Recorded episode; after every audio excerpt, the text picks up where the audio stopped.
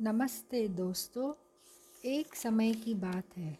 इस हिंदी कहानी के पॉडकास्ट में आपका हार्दिक स्वागत है। चलिए शुरू करते हैं तेनाली राम की एक मज़ेदार कहानी जिसका नाम है कितने कौवे।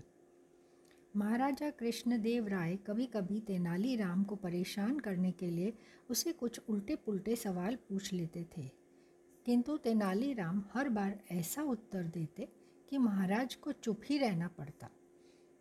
ऐसे ही एक दिन महाराज ने तेनाली राम से पूछा, तेनाली राम, क्या तुम हमें बता सकते हो कि हमारे राज्य में कितने कौवे हैं? बता सकता हूँ महाराज, एकदम से तेनाली राम ने जवाब दिया। बिल्कुल ठीक ठीक बताओगे? महाराज ने पूछा। जी हाँ महाराज, बिल्कुल ठीक ठीक बताऊँगा। यदि न बताए तो मैंने तुम्हें मृत्युदंड दे देना है, समझ लेना। कबूल है महाराज, बिल्कुल निडरता से तेनाली राम ने महाराज की आंखों में आंखें डालते हुए जवाब दिया। दरबारियों ने महाराज और तेनाली राम की बातें सुनकर अंदाज़ा लगा लिया कि आज तेनाली राम अवश्य फंसेगा। भला कोई परिंदों को भी कभी गिन सकता है? ये तो असंभव है। ठीक है, महाराज ने कहा, हम तुम्हें दो दिन का समय देते हैं। तीसरे दिन तुम्हें बताना है कि हमारे राज्य में कितने कौवे हैं। तीसरे दिन फिर दरबार लगा। महाराज ने तेनाली राम की ओर देखा तो वह फौरन अपने स्थान से उठकर बोला, महाराज, हमारे राज्य में पूरे एक लाख छप्पन हज़ार नौ सौ बारह कौवे हैं। क्या सचमुच? महाराज ने आश्चर्य में पूछा। हाँ महाराज, इसमें कोई शक नहीं, कोई भी मुझसे गलती नहीं हुई है।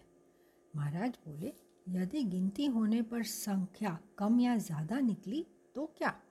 महाराज, वैसे तो ऐसा होगा ही नहीं, तेनालीराम बोला बड़े इत्मीनान से। यदि होगा भी तो उसका कारण होगा। क्या कारण होगा? महाराज ने पूछा।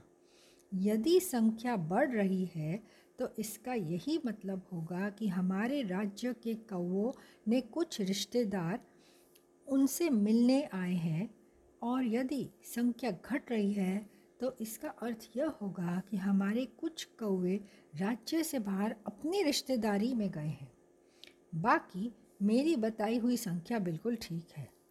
महाराज के पास अब कोई जवाब नहीं रहा, वह देखते ही रह गए, बिल्कुल चुप। उनसे जलने वाले दरबारी भी अंदर ही अंदर कुढ़ रहे थे कि यह कमबख्त तेनालीराम हमेशा अपनी चतुराई से बच निकलता है। तो दोस्तों, मैं आशा करती हूँ कि आपको ये कहानी पसंद आई होगी। ज़रूर इस कहानी को अपने दोस्तों के साथ शेयर करिएगा और बार बार सुनिएगा। Thank you. Happy listening.